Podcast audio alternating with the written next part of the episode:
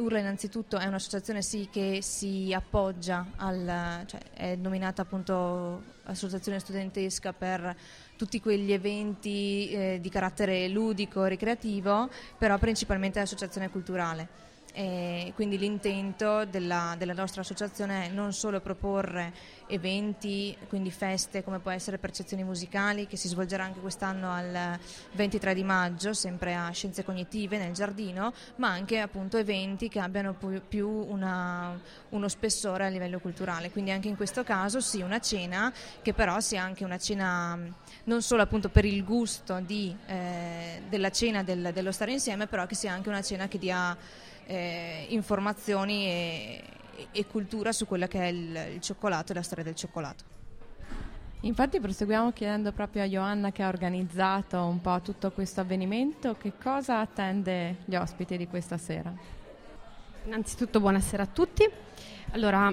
questa idea è nata un po' dalle richieste degli studenti all'interno dell'università, mi chiedevano una cena sfiziosa, eh, questa idea ce l'avevamo già l'anno scorso ma non siamo riusciti a portarla a termine, quest'anno invece partiamo con questa cena che l'abbiamo intitolata Lezioni di cioccolato, una dolce partenza insomma per, uh, per quest'anno serata sarà divisa in eh, tre parti, partiremo con una prima degustazione di un cioccolato a base di arancio, poi sarà servito il piatto che abbiamo scelto noi con il menù, ci sarà il pollo al cioccolato con il purè di patate e eh, la verza col zenzero, giusto per prepararci alla seconda degustazione che sarà l'uvacida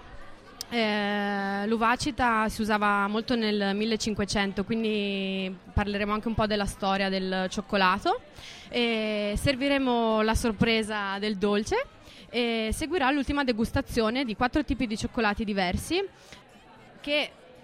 ce la farà Walter Tomio, che è il proprietario dell'Exquisita un negozio di cioccolato qua a Rovereto che ha anche altri tre laboratori, quindi siamo contentissimi e felicissimi di averlo con noi perché è un professionista e un esperto di, di questo settore.